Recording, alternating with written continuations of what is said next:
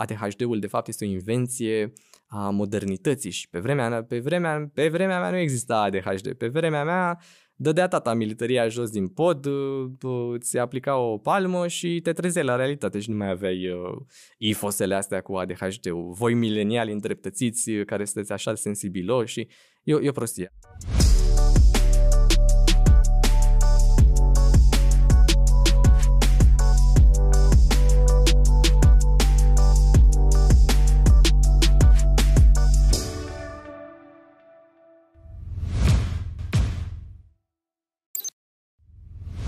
Bună, sunt Andreea Brașovean. Mă bucur să ne regăsim la podcastul AVE. Punem accent aici pe dezvoltarea socioemoțională. Și invitatul de astăzi este Victor Bohuș. Bine ai venit, îți mulțumesc că ne-ai răspuns invitației. Bine te-am găsit, mulțumesc frumos pentru invitație. Am și o prezentare făcută pentru tine, uh, să știe cei de acasă cu cine stăm de vorbă. Mhm. Uh, Victor este psiholog și psihoterapeut cognitiv-comportamental, absolvent al Facultății de Psihologie și Științele Educației, Universitatea București și al Masterului de Psihologie Clinică consiliere psihologică și psihoterapie din cadrul Universității Babeș-Bolyai din Cluj-Napoca. Este de asemenea membru fondator al Asociației Choice și student doctorant în cadrul Facultății de Psihologie și Științele Educației din cadrul Universității din București, studiind, atenție, rolul intoleranței la incertitudine în depresie și anxietate sună foarte complicat. și este o temă interesantă și foarte ofertantă din multe considerente pe care sigur o să le, o să le elaborăm, o să le dezvoltăm. Um, ce pot să spun este că eu, unul dintre cei mai importanți factori uh, relaționați cu sănătatea mentală. Astfel încât dacă reușim să ne cultivăm această toleranță la incertitudine, vom avea șanse semnificativ mai mici să ne confruntăm cu simptome de depresie, anxietate, Um, simptome de tulburare obsesiv-compulsivă și așa mai departe. O să ajungem și acolo și o să vreau să dezvolți uh, subiectul. Tu vorbești uh, destul de des despre mituri în psihologie. Despre ce este vorba mai exact? Despre o psihologie intuitivă pe care o avem, care este foarte elaborată, în sensul în care ah, cu toții ne pricepem noi așa la politică, fotbal și la psihologie, iată. Evident. Sigur. Uh, cumva, într-o mai mică măsură, Uh, la fizică, avem o, acolo nu avem o fizică intuitivă la fel de elaborată, deși, sigur, aș putea să fiu contestat pe temeiul că nu e așa, pământul este plat și uh, tot felul de alte uh, concepții uh, clare, eronate despre, despre lume. Dar când vine vorba de psihologie, cu toții avem o părere despre relații, emoții, despre uh, dezvoltarea personală, despre cum să-ți crești copiii, cum să fii un părinte bun. Ori uh, lucrurile astea ne, ne afectează pe toți în mod, uh, în mod evident și eu ca psihoterapeut mă confrunt cu aceste uh, proaste practici, de exemplu, din domeniul parentingului, pe care mm-hmm. le văd la, la clienți care, sigur, ajung la o vârstă adultă, dar care sunt afectați de genul acesta de practici. Cu ce te confrunți?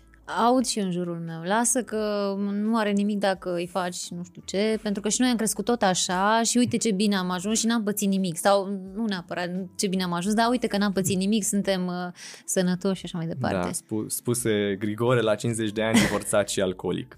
Uh, ce știm la momentul acesta din studiile longitudinale și prospective, mă rog, fancy words pentru a descrie următorul fapt. E o cohortă întreagă de copii născuți în, uh, la începutul anilor 1970. Mai specific este un studiu din uh, regiunea Dunedin sau, mă rog, cum s-o pronunța, din Noua Zeelandă, în care au fost recrutați 1000 de participanți, 1000 de, aproximativ 1000 de copii născuți în perioada respectivă. S-au făcut un studiu longitudinal în sensul în care ei au fost urmăriți pe o perioadă mai îndelungată de timp și ultimul val raportat de evaluări îl avem la vârsta lor de 45 de ani. Este un studiu publicat foarte recent, anul trecut sau acum 2 ani. Și ce vedem acolo este că până la vârsta de 45 de ani, până la 85% dintre ei dezvoltaseră cel puțin o tulburare mentală diagnosticabilă. Prin asta înțelegând, de la fobii, anxietate socială, depresie majoră, până la schizofrenie, tulburare afectivă bipolară, tulburare de personalitate de tip borderline și așa mai departe. Așadar, uh, ciudații sunt ceilalți 15%, ei trebuie să dea socoteală ce este în neregulă cu ei, nu Corect. ceilalți 85%. E o realitate. Și chiar dacă ar putea să ni se pare enorm acest, uh, acest procent, el este confirmat uh, și de alte studii de, de genul acesta, mai sunt publicate și în făcute astfel de studii și în Elveția, de exemplu, și în alte țări occidentale, bineînțeles. Mai puține date avem pe, pe țările mai puțin dezvoltate socioeconomic. Așadar, uh, cu toții o să ne confruntăm la un moment dat cu o depresie, cu o anxietate de oricare tip, uh, cu stres post-traumatic. Așadar, uh, e bine să știm cum să ne gestionăm dispoziția pentru că nu scăpăm. Și cum gestionăm lucrurile astea? E bine, o zonă de, sau o direcție pe care putem să o luăm este adresarea acestei intoleranțe la incertitudine. Sigur, sunt foarte multe, su, sunt suite întregi de deprinderi și tehnici care pot fi abordate pentru intoleranța la incertitudine sau pentru alte constructe din acestea clinice, uh, dar, specific vorbind, în, în primul rând să zic ce, ce naiba înseamnă intoleranța la incertitudine. Așa, te rog, te rog. Este... Am, uh, e... Vedeam despre ce o să... Uh, am stabilit subiectul și mă uitam intoleranța la incertitudine, depresie și anxietate și suna așa, stai puțin, stai puțin să analizez, ia, ia. Să, să procesez puțin. Da, da. A fost teza ta de doctorat, nu? Este, este tot teza mea de doctorat. Sunt acum în anul al doilea de, de doctorat, am trecut în anul al doilea. Uh, niciodată nu știu, în vacanța de vară se pune că am, am terminat anul întâi, sunt încă în anul întâi, dar, mă rog, suntem în uh, noiembrie, deci sunt în anul 2. Da, intoleranța la incertitudine, e complicat că e așa cu dublă negație, dar la ce se referă e următorul lucru. Viața vine la pachet, uh, nu, adică nu, cred că nu trebuie să aduc uh, citări bibliografice în, în, în sensul ăsta, vine la pachet cu foarte multe necunoscute, impredictibilități, factori de noutate, ambiguitate la care trebuie să ne adaptăm. Uh, sunt uh, diverse contexte care ne predispun la această frică de necunoscut, cum ar fi străzile întunecate, ceea ce, na, din păcate, poate să fie cu atât mai triggering pentru femei, din păcate.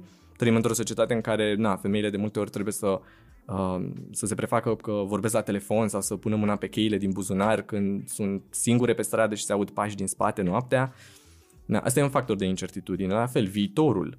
Uh, ce ne rezervă viitorul, pandemia, când o să revenim la normal, cum facem cu școlile, uh, cât or să mai fie deschise, se închid, nu știm lucrurile astea. Autoritățile nici nu gestionează suficient de bine și nu ne dau suficientă predictibilitate din, din acest considerent.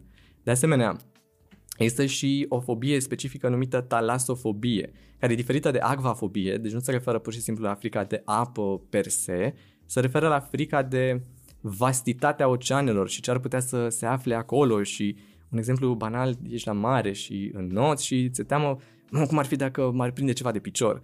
Uh, că este atât de mult spațiu gol sub tine și, și nu știi și necunoscut și nu știi ce e acolo. Uh, mările, oceanele sunt în continuare într-o mare proporție neexplorate. Este foarte greu să ajungem la adâncimile uh, mărilor și oceanelor. Spațiul cosmic chiar este o sursă de, de incertitudine. Viața pe ansamblu este uh, o incertitudine și la fel și moartea. Există viață după moarte, cum o să murim, în ce condiții, ce o se întâmplă cu familia noastră după ce murim.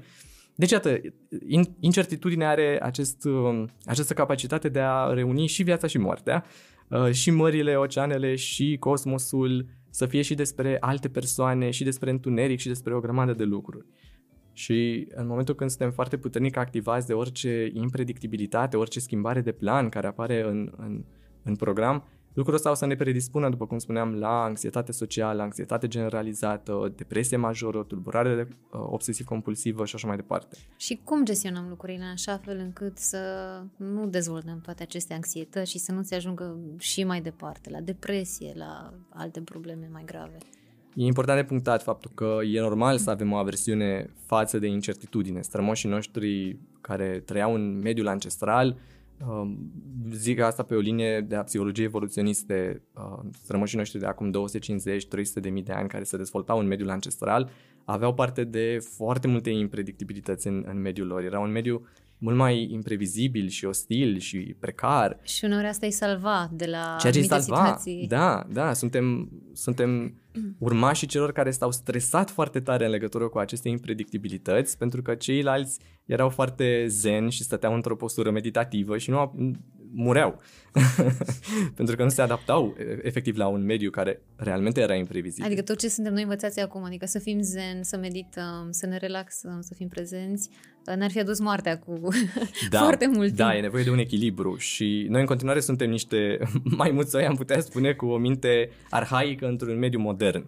Noi deci avem acest bagaj. Avem acest bagaj, avem aceste predispoziții, da. Și genomul nostru nu poate să țină pasul cu toate schimbările care sau pe care le-am produs în societate. Putem să ne schimbăm uh, mediul uh, mediul fizic și, nu știu, să avem un sistem de, de iluminat, uh, lucruri pe care nu le aveau strămoșii noștri, evident. Și sigur, putem să ne, ne gândim oare cum se vedea cerul pe vremea lor. Uh, pentru că acum, din cauza poluării, uh, din, na, din cauza luminii din orașe, na, nu mai vedem aceleași uh, Uh, cu ochiul liber aceleași stele pe care aveau privilegiu să le vadă strămoșii noștri. Iar când reușim să le vedem, nu știu, când suntem uh, la mare, cum am fost eu anul trecut la Sfântul Gheorghe și am văzut un cer superb, era întunecat și se vedea un uh, cer plin de stele. Sau dacă mergem mm. la munte și uh, nu sunt lumini în jur și vedem acel uh, cer frumos, e o excepție, practic, până la urmă, pentru este, că e ceva este. de care ne minunăm. E un moment de binecuvântare, da, nu? exact. da, da, așa este. Revenind la întrebare, în primul rând e important să ne normalizăm aceste stări. De multe ori problema apare din faptul că ne suprapatologizăm sau ne speriem de stările noastre.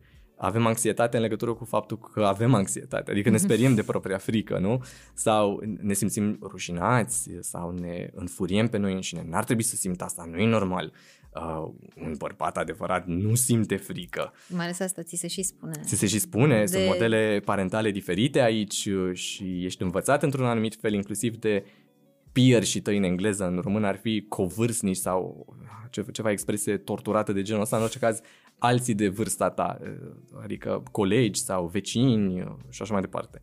Bun, după ce normalizăm această stare și înțelegem de unde vine și că la bază are un rol evoluționist adaptativ și că are un anumit sens, sunt mai multe lucruri pe care le putem face. Cum ar fi?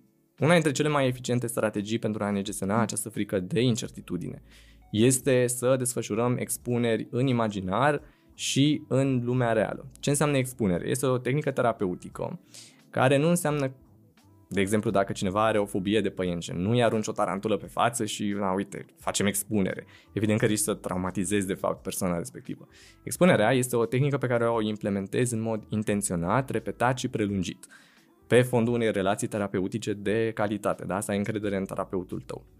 Și constă în mai mulți pași. Desfășori, creezi o listă cu situații care sunt, um, care reprezintă factori de incertitudine și te anxietează și îl gradezi în funcție de intensitatea o, activării emoționale asociată acelor, acelor situații. După aceea începi progresiv să te expui, adică să te confrunți cu situațiile respective. Într-o primă fază poate fi util să faci această expunere în imaginar, adică să, să îți închipui efectiv, să faci ceea ce stoicii numeau uh, vizualizări negative. Și când zic de stoici, mă refer aici în mod special la Seneca, Marc Aureliu și Epictet. Sunt filozofi de la care, apropo, se revendică în bună măsură terapeuții cognitiv comporta- fondatorii terapiei cognitiv-comportamentale, precum Albert Ellis și Aaron Beck. Au referire explicite la, la, la acești autori stoici. Bun. Progresiv, ce o să vedem pe parcursul sau în urma mai multor expuneri este că ușor, ușor începem să ne desensibilizăm.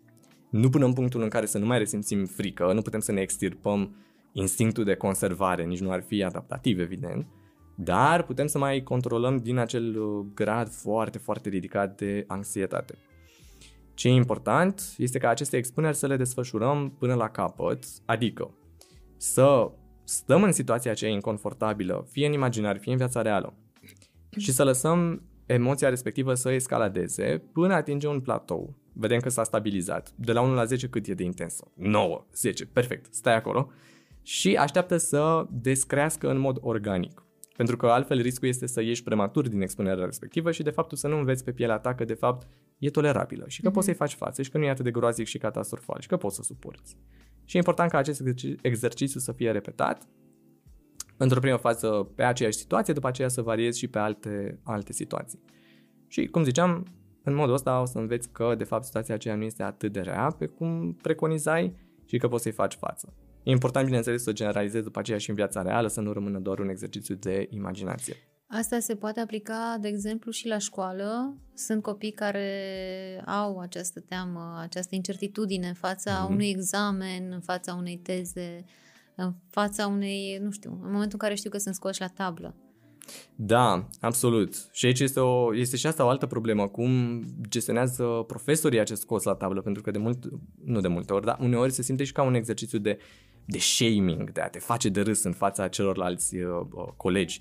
Uh, Chiar e- destul de des. Din păcate, da, da, da. Adică da. dacă ai făcut o greșeală, ea trece în fața Exact. tablei exact. să ne spui și nouă ce aveai de făcut în bancă. Da, da, sau uh, a, ascultatul în fața celorlalți și toată m, tot momentul acela foarte dramatic și încărcat emoțional cu catalogul, cum uh, este răsfoit catalogul așa uh, lent uh, și îți creează toată mai acea aruncă și o anxietate. privire. Se mai aruncă și o privire. Ah, cât, uite, vezi, ne apropiem de ceea ce ziceam cu stresul post-traumatic, toți îl avem de acolo. da, da. Acum, ce e important de punctat este că eu nu sunt specializat pe intervenția la copii și adolescenți și atunci o să încep prin acest, prin a da acest, nu știu, acest disclaimer. Dar este un exercițiu care este util cu siguranță pentru toate vârstele și cum ziceam, e important să fie implementat pe fondul unei relații calde, de înțelegere, adică să nu se simte ca și când grăbești pe cineva, îl repezești și hai, ce, nu e nimic uh, atât de, de catastrofal, termină cu prostiile, o să sune extrem de invalidant și doar face lucrurile mult nu mai ajută rele. cu nimic. Nu ajută cu nimic, da, da. O altă, dar da, absolut, este o, e clar o situație unde se, se, se poate aplica acest principiu. Un alt lucru pe care putem să-l facem este să aplicăm ceea ce noi numim în terapia cognitiv-comportamentală, CBT, Cognitive Behavior Therapy, uh, mai scurt, uh, exerciții de restructurare cognitivă, adică să ne flexibilizăm gândirea, să ne combatem gândurile care ne alimentează anxietatea, depresia și așa mai departe și să căpătăm o perspectivă mai echilibrată, nuanțată, adaptativă, rațională, compasională, non-catastrofică și așa mai departe. Și sunt mai multe întrebări pe care putem să le avem în vedere și recomandarea este de departe să reflectăm în scris la ele, nu doar să stăm așa și să filozofăm pe canapea și să, uh, să, să, să ne întrebăm și chiar, adică să, chiar să notăm. Scriem, ne notăm, Notăm. incertitudinile pe care le avem, temerile pe care le avem. Da, și, sau- și, și asta, și asta e sau o variantă ce? foarte Sau- bună. Mai specific aici mă refeream la a-ți spune o serie de întrebări. De Mhm. exemplu, ce i-aș spune unui prieten apropiat care are gânduri similare, griji similare cu ale mele? De ce e util exercițiul ăsta? Este pentru că de multe ori ne e mai ușor să fim mai obiectivi și de asemenea mai compasionali față de un apropiat. Mhm. Dacă față de noi m, riscăm să fim mai critici și mai duri um, sau să ne fie greu să venim cu o soluție pentru că suntem prea prinși în problemă, ajută să ne, să ne raportăm la o altă persoană ca și când i-am da ei un sfat. Și atunci să avem în vedere acest exercițiu, repet, e bine să și scriem, pentru că în felul ăsta mintea noastră procesează mai în profunzime răspunsurile respective decât dacă doar stăm așa și ne gândim și filozofăm Mhm. și trecem rapid prin exercițiu.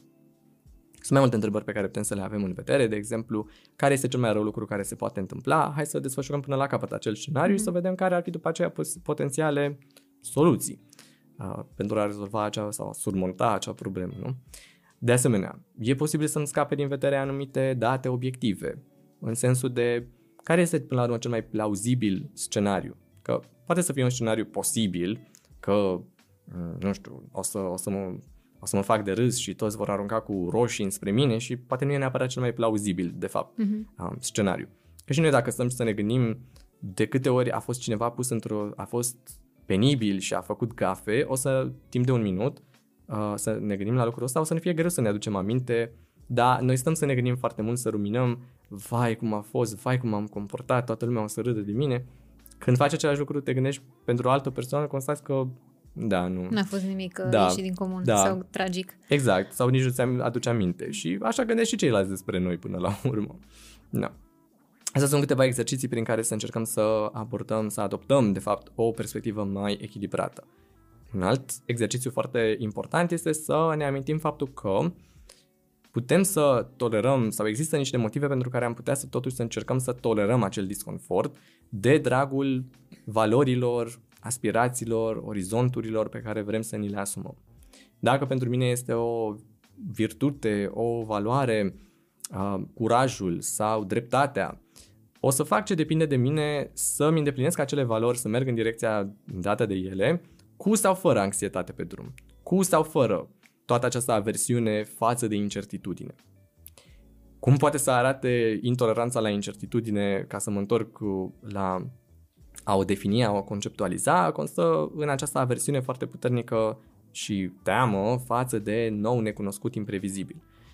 Ce se întâmplă la nivel cognitiv este că începem să ne îngrijorăm foarte tare, să avem tot felul de ruminații despre cum o să arate viitorul și cum o să mă descurc și ce o să se întâmple și cât de rău o să fie. De asemenea, apar și niște atitudini pozitive față de îngrijorări, niște gânduri despre gânduri, la modul păi, dacă nu mă îngrijoram eu, dacă nu îmi puneam eu problema, unde ajungea familia asta? Unde mai era familia noastră astăzi? Că mă îngrijorez arată că sunt o persoană responsabilă și prudentă și așa se mai calcula și uite, e bine să te gândești la viitor. Care e problema cu asta? Uh, și de asemenea, tot la, cumva tot la nivel cognitiv, pe partea asta de atenție, o să fii foarte uh, vigilent, o să fii hipersensibil, ca o alarmă extrem de, sensibil, de, de, de sensibilă la orice stimul care sugerează noutate sau ambiguitate și o să dai o interpretare mai degrabă negativă. Incertitudinea este rea, este un pericol, e, nu știm ce se află acolo, probabil e de rău. Și la nivel comportamental ce o să tindem să facem este să adoptăm niște comportamente de evitare, adică să nu ne ducem acolo în spațiile, în locurile de care ne este frică, o să adoptăm comportamente de siguranță, adică niște, niște plase de siguranță, niște modalități prin care să încercăm să atenuăm impactul emoțional al acelor evenimente. De exemplu, îți este frică, mamă, dacă se prăbușește avionul, dar oarecum o să fie, dar o să fie incert, uh, uh, turbulențe, dar hai că uh, iau un anxiolitic cu mine mai bine, să fim siguri așa, sau uh, îmi, îmi comand niște alcool pe, pe, pe, pe avion, că mă mai degajează, mă face să mă simt mai relaxat. Asta e un comportament de siguranță. Uh, putem de asemenea să adoptăm tot la nivel comportamental o tendință foarte puternică, excesivă și rigidă de a controla, de a planifica, de a ne face liste, a fi foarte, foarte scrupuloși cu privire la programul nostru și nu acceptăm nicio deviere de la acel program și vrem să știm totul dinainte, să planificăm, să căutăm, să excesiv. Până într-un punct evident că toate lucrurile astea sunt adaptative și evitările pot fi adaptative, că dacă vine înspre tine o haită de câini, nu o să te, n o să te duci să mângâi câinii respectiv. Um, dacă știi că ai un program foarte încărcat, ți le pui evident în Google Calendar sau folosești un planner sau un alt calendar, dar de la un punct încolo probabil că devine, în momentul când e foarte complicat și vine cu mai multe costuri decât beneficii și remarcă și ceilalți, bă, nu știu, e cam mult, probabil chiar e, e, un, pic, e un pic prea mult.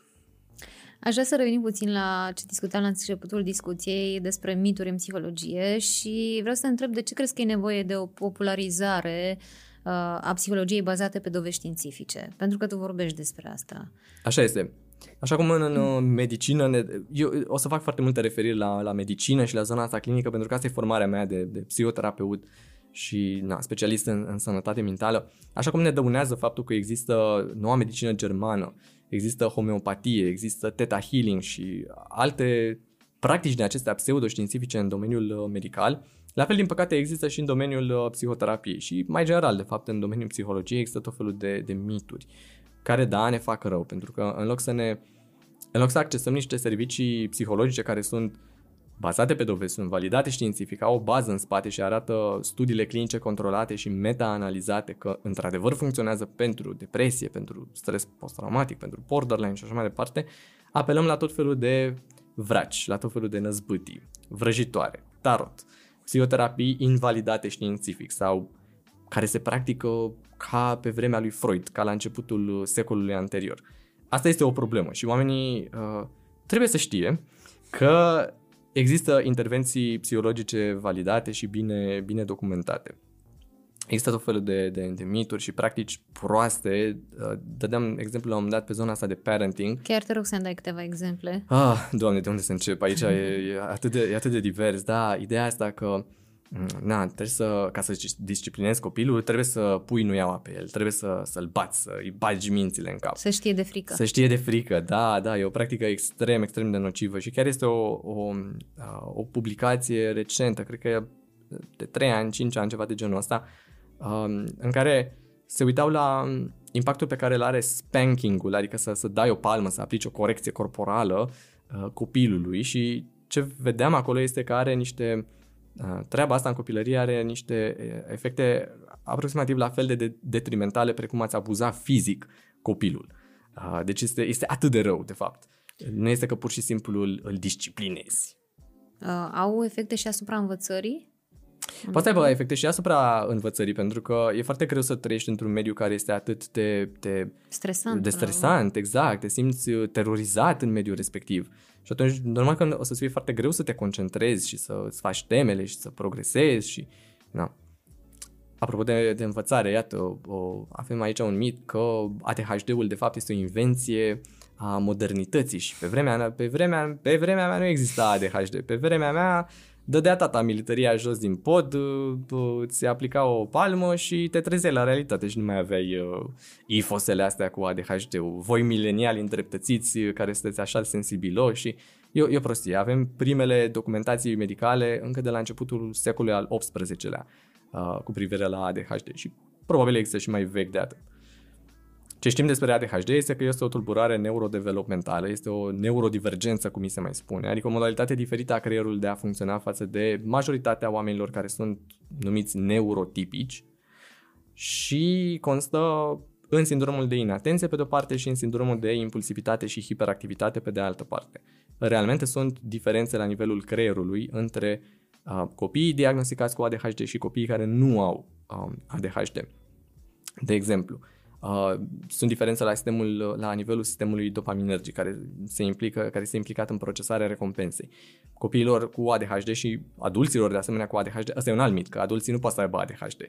Cumva te tratezi, nu știu exact cum funcționează, dar nu știu, se elimină prin urină sau ceva până la 18 ani și nu mai ai ADHD la vârsta adultă. Greșit. Și, greșit, da. Și din păcate mă confrunt cu acest mit. Sunt, am clienți cu ADHD care au fost la psihiatru și care au fost luați peste picior că nu termină cu prostiile ADHD la, la vârsta ta, la vârsta adultă, nu există așa ceva. Dar e foarte trist, există în România 2021. Um, da, aceste persoane au dificultăți cu amânarea recompensei, or să facă mai multe lucruri care să le facă plăcere pe moment. Uh, poate știi experimentul acela cu bezeaua, îi se pune copilului o bezea în da. față și se spune că dacă timp de 10 minute nu o mănâncă, după aia va primi încă o bezea și va putea să le mănânce pe amândouă. Na, copiii cu ADHD au probleme și mai mari în a amâna această recompensă imediată. Uh-huh. Uh, ADHD-ul este un deficit de funcții executive. Funcțiile executive, uite, gândește-te la un CEO, la un manager. Trebuie să fie o persoană care să coordoneze eforturile echipei, care să aibă deprindere avansate de planificare, organizare, prioritizare, uh, de uh, gândire pe termen lung, nu doar să se gândească la recompensele pe termen scurt. E, în ADHD sunt sever afectate toate aceste funcții, uh, funcții executive și da, evident că asta poate să rezulte și rezultă de cele mai multe ori în rezultate școlare mai slăbe. Și apare această, această concepție că e copilul leneș, că poate, dar nu vrea, este uh, foarte des auzit uh, uh, la școală, profesorul uh, spune părinților, el poate, are potențial, dar nu vrea, nu, nu vrea, vrea să facă. Da. Și săracul copil vrea și este extrem de frustrant pentru el că nu, efectiv, nu reușește să se concentreze suficient de mult timp și nu poate să să, fac, să depună acel efort cognitiv și mai este și penalizat pentru, pentru lucrul ăsta și neînțeles și în loc să... Adică tocmai pentru ce ești tu frustrat că nu reușești să faci, tocmai asta ți se arată cu degetul și pe asta pune toată lumea accent. Exact, în loc exact. să te ajute și să zorbească frumos. Da, da. Imaginează ce, ce iad este și asta îmi povestește și mie clienții cât de, cât de frustrant este. Uh, dar da, din păcate, neavând o cultură a sănătății mentale și ne vorbim despre lucrurile acestea și existând o felul de mituri, da, ajungem în genul ăsta de, de situații.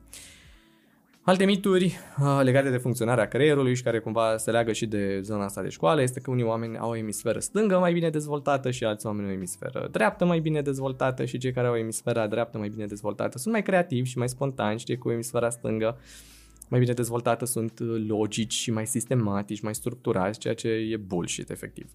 Uh, bine de precizat, pentru că știu că sunt și câteva jocuri, uh, nu mai, da, nu mai amintesc exact, dar așa este, așa este, da. ți faci un test și spune, a, tu ai dezvoltat emisfera stângă, emisfera dreaptă, da, da, depinde. Da, da. Chestionare care sunt la fel de valide ca cele de pe Facebook care zic ce fel de pizza ești. Da. E, efectiv, e același nivel de, de, de rigurozitate, da, da, da. Uh, nu există așa ceva, uh, diversele funcții psihice sunt distribuite pe, pe, pe scoarța, pe, la nivelul creierului uh, și nu există o compartimentalizare atât de specifică pe emisfera stângă, emisfera dreaptă, astfel încât să vorbim de diferențe de personalitate care să apară de aici, de creativitate și da.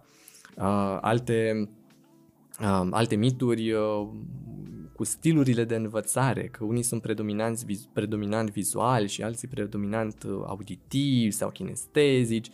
Și ce știm aici este că de fapt nu, nu există Nu există o, o bază științifică pentru, pentru genul ăsta de abordări. Adică te referi la acele situații în care, nu știu, sunt persoane care spun sau copii care spun am memorie vizuală mai bună, la asta te referi?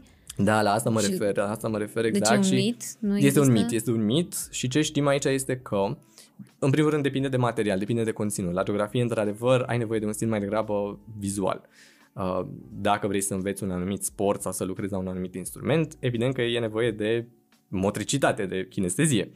Uh, Dincolo de asta, ce știm că într-adevăr funcționează pentru a-ți crește șansele de a învăța, sau mă rog, pentru a-ți potența învățarea, este, bun, sunt mai multe lucruri de fapt, uh, de exemplu să-ți distribui învățarea pe o perioadă mai lungă. Adică să nu baci totul pe ultima sută de metri în sesiune. Pentru că o să și uiți uh, foarte pentru că repede. o să și uiți foarte repede și nu are timp să se consolideze ca lumea acea, acea uh, materie, plus că repetiția este mama învățăturii. Na. De asemenea, o altă tehnică utilă este să te testezi, să-ți creezi niște testulețe sau să lucrezi împreună cu colegii tăi și să vă dați acele teste sau să recapitulați împreună și să vă puneți întrebări. Adică să fie o activitate interactivă până la urmă. Să fie acti- da, da, da, că trebuie să fie și un pic mai, mai distractiv, așa, mai interactiv, mai că altfel e foarte plictisitor. No. De asemenea, se pare că este util să intercalezi materiile, să înveți un pic la română, un pic la matematică, după aceea un pic la istorie. Um, e- are, are un efect mai bun asupra, asupra învățării. Astea sunt câteva dintre tehnicile utile pentru, pentru a învăța și nu neapărat zona asta de stiluri de, de învățare. Uh, Ce înseamnă să fii tolerant sau intolerant la incertitudine? Ne mai poți da câteva exemple? Da. Ne poți explica? Da. Uh, Atunci când ești intolerant la, la incertitudine, cum e situația asta cu pandemia, nu știm ce o să se Mhm. întâmple, nu știm cum o să fie cu școlile, uh, o să ai reacții foarte puternice de anxietate și o să apară un stil catastrofic de gândire despre cât de groazic și catastrofal o să fie. Adică dacă... îți proiectezi în minte tot felul de scenarii. Exact, uh, scenarită acută uh, în care stai și ruminezi cu privire la... și începi să ai tot felul de, de, de, de ruminații uh, și scenarii peste scenarii și dacă se întâmplă asta, după aia astea la alte două și ai întregi arbori decizional care se dezvoltă în, în mintea ta, o să ai niște reprezentări foarte desfășurate și elaborate despre în câte moduri ar putea să meargă prostul lucrurile. Care până la urmă duc la anxietăți, uh, duc la depresie. anxietăți, depresie, sigur, uh, și te, te imobilizează. Nu mai e acțiune și nu mai faci niște lucruri pe care totuși poți să le faci pentru că ești prea ocupat să stai să te îngrijorezi toată ziua și să generezi curent electric prin, anx- uh, prin uh, îngrijorare. Uh, Și a fi tolerant, privești uh, oarecum cu detașare. Cu oarecare, Că tot dăm da, acest cu oarecare exemplu al distanță mă, sănătoasă. Aici o să fac referire că tot am zis de stoici. Um, o lecție foarte importantă pe care o avem de la stoici este să facem diferența între ceea ce putem controla și ceea ce nu putem controla. Aici uh, este și un uh, citat, o rugăciune, uh, care cred că are un mesaj foarte înțelept, indiferent dacă suntem sau nu persoane religioase. Doamne, dă-mi uh, liniștea de a accepta ceea ce nu pot schimba, curajul de a schimba ceea ce pot schimba și înțelepciunea de a distinge între cele două situații. La fel și aici. Partea de final foarte importantă. Foarte important. Să ne dăm seama când ne luptăm cu morile de vânt și avem niște revendicări nerealiste de la univers care ne datorează să fie, să, să, ne, să ne dea certitudine și uh, closure și să știm exact ce să se întâmple versus Când depinde să, de noi. Da, exact, când depinde, când depinde de noi. Așadar, uh, cineva care are o toleranță la incertitudine poate să se, se împacă cu gândul că uh, există puține lucruri pe care le poate face în mai multe situații, de fapt, și e împăcat cu gândul ăsta și nu stă să se îngrijoreze foarte tare, dar în același timp este și stă și se îngrijorează cât este util ca să preîntâmpine și să rezolve din probleme atât cât se poate și este realist, fără să stai 8 ore numai să te îngrijorezi în continuu. Cum se face că în fața incertitudinii unii oameni uh, sunt mai degrabă mobilizați uh, și uh, energizați, văd oportunități uh, în fața acestor uh, incertitudini, iar alții sunt foarte angoasați. Exact ce spuneai tu puțin mai devreme, e, are legătură cu ce spuneai puțin mai devreme legat de faptul că unii sunt prăpăstioși și văd Da. o tragedie, alții Așa reușesc este, așa să... este. Da, da, da, sunt diferențe în ceea ce privește stilul de gândire, nu? Că dacă uh, faci din țânțar armăsari și stai și catastrofezi, normal că o să resimți o anxietate foarte puternică în incertitudine. Aici răspunsul este foarte tipic pentru psihologie uh, și anume că este o combinație de factori de mediu și factori uh, ereditari. Și simt nevoia să, de, de fiecare, aproape că simt nevoia să mă scuz de fiecare dată când aduc în discuție ereditatea, pentru că nu vreau să se înțeleagă din asta că avem că este scris în gene și că este un, un destin. Asta urma să te întreb, dacă putem antrena această toleranță la incertitudine sau da. e ceva genetic și punem în cărca moștenirii genetice. Da, păi cumva tot, totul este parțial genetic în, în, în psihologie. Nu există, nu s-a descoperit fenotip, adică o manifestare cognitivă, emoțională, comportamentală care să nu aibă niciun fel de influență genetică. Asta o vedem și la nivelul inteligenței, al creativității, al personalității, al valorilor. Dacă ești o persoană a atitudinilor politice, dacă votezi mai degrabă cu partide liberale sau conservatoare, sau progresiste, liberale sau conservatoare, uh, totul în psihologie este parțial influențat genetic. Dar, în psihologie, ereditatea funcționează mai degrabă ca niște predispoziții, niște tendințe, înclinații, care sunt după aceea mai departe modelate, accentuate sau inhibate de mediu. Ce înseamnă asta sau care sunt implicațiile aici este că unii dintre noi sunt în mod natural ceva mai vigilenți, ceva mai precauți și mai sensibili la potențiale pericole din mediu. Cum ar fi, repet, incertitudinea, noutatea, impredictibilitatea, ambiguitatea și așa mai departe. Dacă după aceea, pe deasupra, mai ai și niște mod, mai și prei niște modele parentale propăstioase, în sensul în care părinții sunt foarte vigilenți, te lasă, oriunde te duci, te lasă ei cu mașina, uh, nu te lasă să mergi în excursii sau în diverse locuri pentru că dacă se poate, dacă se întâmplă ceva, dacă înveți în felul ăsta de la părinți că lumea este un loc extrem de periculos și, și trebuie să fii hiper precaut. Și că până la urmă, cred că înveți și că tu nu te descurci, că nu exact, ți se dă încredere. Exact, exact. Nu-ți dezvolți ceea ce numim autoeficacitate, adică încredere în forțele proprii, încredere că da, o să, o să fie greu și o să fie probabil destul de, de multă incertitudine și da, cumva o să-i fac față, am încredere. Am experiențe anterioare care mi-arată că am reușit să, să, să, să fac față și să, să iau în piept aceste situații neprevăzute și neplăcute. Ori dacă vezi genul ăsta de manifestări la părinții tăi, chiar dacă nu te învață în mod explicit, adică nu-ți spun, incertitudinea este rea. Incertitudinea este, nu trebuie să zică lucrurile astea verbal și explicit, dar monkey see, monkey do. Uh, când vezi lucrurile astea, o să preiei acest, acest model parental.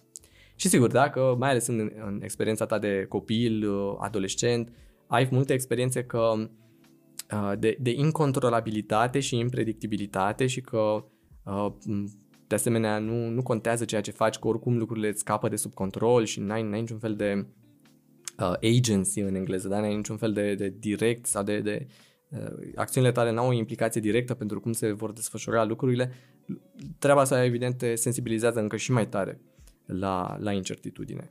Deci, scurt, scurt spus, întotdeauna este o combinație de ereditate și mediu, dar, repet, ereditatea aici nu înseamnă că ești predestinat, este scris în, în stele, în gene, că toată viața ta o să rămâi la fel de intolerant la incertitudine și ne duce la următoarea ta întrebare și anume, da, se poate dezvolta. Putem să ne creștem toleranța la incertitudine, la neprevăzut, la noutate, ambiguitate și așa mai departe.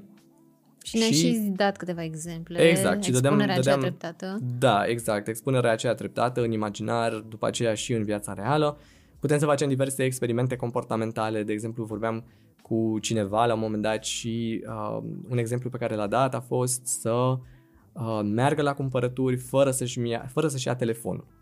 Uh, incertitudinea aici era dacă mă sună cineva, dacă o să fie un telefon important, dacă ratez un apel uh, la care trebuie să răspund. Și s-a dus și a făcut cumpărăturile și, mă rog, a descoperit că nu era nimic atât de urgent și presant și nu a stat lumea în loc. Exact, da. Așa că e bine uneori să mai uh, lăsăm din controlul pe care încercăm să-l exercităm în mod excesiv. Să ne mai lăsăm uneori așa în, în voia sorții și să descoperim că, da, de fapt, putem să facem față. Sigur, să fie niște riscuri calculate, pentru că ideea expunerii nu este să devenim nesăbuiți, inconștienți, teribiliști. Ideea este să ne asumăm niște riscuri calculate și necesare, pentru că nu poți să trăiești sub un clopot de cristal. Poți să stai acasă toată viața ta și să îți comanzi mâncare, să ți-o aducă la, uh, la ușă și să-ți facă alții cumpărăturile și nu știu dacă e o viață care să merite trăită. Asta un psiholog trebuie să ne spună, nu cred că... Nu este, nu este. nu cred că e ceva ce își dorește cineva sănătos până la urmă la cap. Și oricum poate să vină un cutremur, uh, poate să... Adică și acolo sunt alte incertitudini de care tot nu scapi. Așa că suntem puși în fața unei... Uh, da, nu scăpăm de incertitudine, ne rămâne așadar să ne adaptăm la ea și să revenim la această înțelepciune a stoicilor că sunt lucruri pe care le putem controla, lucruri pe care nu le putem controla. Iată să facem distinția între cele două. În ce măsură o bună autocunoaștere și un bun autocontrol uh, emoțional ne ajută să fim mai relaxați în fața incertitudinii? E absolut esențial, este ceea ce facem în terapie și anume, într-o primă fază încercăm să creștem gradul de insight și să ajutăm clientul să înțeleagă mai bine cum se leagă diversele gânduri, emoții, comportamente, um, reacții din partea celorlalți și cum le poate conceptualiza, cum le poate aduna la oaltă, astfel încât să, să, să înțeleagă, să facă practic, să disece anatomia psihicului său, uh, să înțeleagă cum funcționează lucrurile, care sunt mecanismele implicate. E un exercițiu de autocunoaștere, de introspecție în care să înțelegi, ok, bun, deci cam în, cam în genul ăsta de situații încep eu să mă simt mai anxios, și mai specific încep să am aceste gânduri prăpăstioase, catastrofice și după aceea mi se declanșează uh, mi se declanșează anxietatea. Bun. După aceea, da, e important să vedem împreună cum putem să creștem, uh, să, să ne gestionăm aceste emoții, să știm cum să le reglăm, ca ulterior să putem să fim ceva mai relaxați. Dar aici e important de punctat că emoțiile negative nu se numesc negative pentru că ar fi rele, disfuncționale, dezadaptative, patologice. Deci nu e, nu e rău să, să simți anxietate sau rușine, vinovăție, o furie, invidie. Chiar, chiar, chiar și în cazul invidiei vorbi, se vorbește în literatură despre invidie benignă și invidie malignă. Uh, invidia uh, benignă constă în faptul că da, uh, râvnești la ceea ce are altul și te motivează pur și simplu să tinzi mai sus și să faci mai multe lucruri pentru a obține ceea ce e important pentru tine. Cea malignă, că începi să porți pică și să fii ofticat și să poate să te răzbuni. Um, deci, avem nevoie de emoțiile acestea negative. Ele se numesc negative pur și simplu pentru că sunt neplăcute, inconfortabile. Că nimeni nu vine la terapie, bună ziua, mi se pare că râd prea des și că sunt prea, mă simt prea bine, prea, sunt prea fericit. Uh, toată lumea vine mai degrabă, băi, uite, am atacuri de panică, sunt uh, în depresie sau am dificultăți cu gestionarea furiei și așa mai departe. Bun. Și atunci, e important să ne calibrăm aceste emoții. Când ne moare cineva apropiat sau trecem printr-o despărțire, e normal să ne simțim triști, foarte triști, să avem o stare de doliu. Perfect normal. În fața pericolelor, incertitudinii, e bine să fim îngrijorați și precauți. Și acum, cu pandemia, este important să respectăm um, Bun, îndemnurile și... medicilor și ale autorităților. Și cum facem? Îmbrățișăm această perioadă în care avem uh, o suferință și după aceea, cum gestionăm lucrurile? O îmbrățișăm la modul că uh, practicăm adică ceea ne ce... permitem să fim câteva zile triști și să da. înțelegem ne permitem că să fim triști da, cât e nevoie. din acest moment. ne permitem să fim triști cât este nevoie, că nu putem, nu există un buton pe care putem să apăsăm. Sigur, putem să observăm dacă sunt anumite uh, distorsiuni cognitive, de exemplu, anumite suprageneralizări sau o gândire emoțională sau o gândire în alb sau negru. Uh, dacă luăm lucrurile prea personal, dacă stăm și ne agățăm de lucruri pe care nu le putem controla. Adică e bine să fim conștienți dacă avem aceste tendințe și să încercăm să le mai ajustăm, să le mai flexibilizăm. Dar unele persoane trec printr-o despărțire, uh, reușesc să meargă mai departe după o săptămână, alte persoane după trei săptămâni, patru luni, un an, fiecare are ritmul lui. Și este important să fim răbdători și compasionali mai degrabă decât să punem presiune să ne grăbim. Cum ziceam, acea, acel distres uh, de, de multe ori derivă acest distres, această suferință din niște emoții secundare pe care le avem despre emoțiile pe care am început să le simțim și anume ne simțim rușinați de faptul că încă n-am trecut peste sau ne enervăm pe noi înșine pentru faptul că încă n-am trecut peste. Și felicitări, acum avem două emoții cu care să ne confruntăm. Uh, cu siguranță nu o să ajute, e important să bă, putem și, uite, mai sunt acele imagini cu cercul lucrurilor pe care le putem controla, cercul lucrurilor pe care nu le putem controla. Cred că este o imagine la care merită să reflectăm poate chiar în fiecare zi, până ne intră în reflex. Ok, ia să vedem. Mă îngrijorez oare cu ceva ce nu pot controla? Că nu putem să să așteptăm, să, vreau să vorbesc cu CEO-ul la pandemie ca să se oprească pandemia. Nu așa o să funcționeze. Oricât de tare ne frustrează și ne anxietază, lucrurile vor continua în felul acesta. Ai tot menționat pandemia și aceasta este o sursă majoră de incertitudini. Este. Uh, și am văzut situația și din România în, ce prive, mm-hmm. în ceea ce privește școlile. Uh, teama, mediul școlar a fost foarte afectat de tot ce s-a întâmplat, teama de boală, uh, toate lipsurile, teama că nu vor face față copiii tuturor cerințelor, teama profesorilor că nu se vor descurca uh, cu predatul online și nu se vor descurca la clasă cu toate aceste uh, reguli noi și să gestioneze aceste situații cu care nu s-au mai confruntat. Mm-hmm. E mhm. bine, uh, ce strategi- strategii adaptative există care ar putea uh, ajuta atât profesorii cât și elevii? Aici, după cum spuneam, îngrijorarea are o funcție adaptativă pentru că ne ajută să preîntâmpinăm anumite probleme, dificultăți, pericole care s-ar putea să ne confruntăm. Și atunci e bine să ne luăm toate măsurile pentru a soluționa problema respectivă și aici clar e nevoie de un răspuns mai, mai ferm și mai multă predictibilitate și sprijin din partea autorităților. Și, na, ideal și profesori care, adică am auzit multe cazuri de profesori foarte dăruiți care totuși au reușit să-și facă treaba foarte bine chiar și în mediul online. Din păcate sunt și profesori care refuză cu obstinație și spun că ei nu se pricep, eu, n-am, eu nu știu cu calculator, it's not my job, nu e, nu e treaba mea. Uh, dar, iată, din păcate atâta se poate face. O să mă întorc la lucrurile pe care le putem controla, respectiv cele pe care nu le putem controla. Și atunci să încercăm să facem tot ce putem, să, fără să încercăm să scoatem apă din piatră seacă. Și aici cred că e bine să ne uităm și la această dezvoltare socioemoțională despre care tot vorbim uh, aici în uh, podcastul nostru. Uh, cred că e important ca profesorii să aibă aceste abilități și să înțeleagă cum ar putea să ajute pe elevi. Da, absolut. Și aici aș vrea să văd o implicare mai puternică și din partea psihologilor, poate a psihologilor școlari, care să se, să se implice la, la clasă și poate să na, ține anumite grupuri, poate cu copiii, sau măcar să le uh, să facă un pic de psihoeducație în privința asta, cum să ne gestionăm emoțiile și starea asta de incertitudine. Uh, clar sunt multe lucruri care s-ar putea face ca strategie națională, inclusiv dacă, dacă am vedea genul ăsta de preocupare și din partea Ministerului Sănătății, care n-ar trebui să se ocupe numai de sănătatea fizică și de sănătatea mentală, care este de asemenea o parte importantă. Dar, uh, da, nu, nu, nu văd o implicare suficient de, de fermă în sensul ăsta. Altfel, na, cumva rămânem mai degrabă, cred, la latitudinea fiecăruia să apeleze la un serviciu profesional. Poate la consultanță parentală, poate la psihoterapie individuală sau de grup, uh, din păcate, pentru că, iată, nu există niște resurse mai, uh, nu știu, instituționalizate. Victor, îți mulțumesc tare mult uh, că ai stat de vorbă cu noi, că ai fost prezent în podcastul nostru. Am aflat lucruri interesante de la tine. Mă bucur.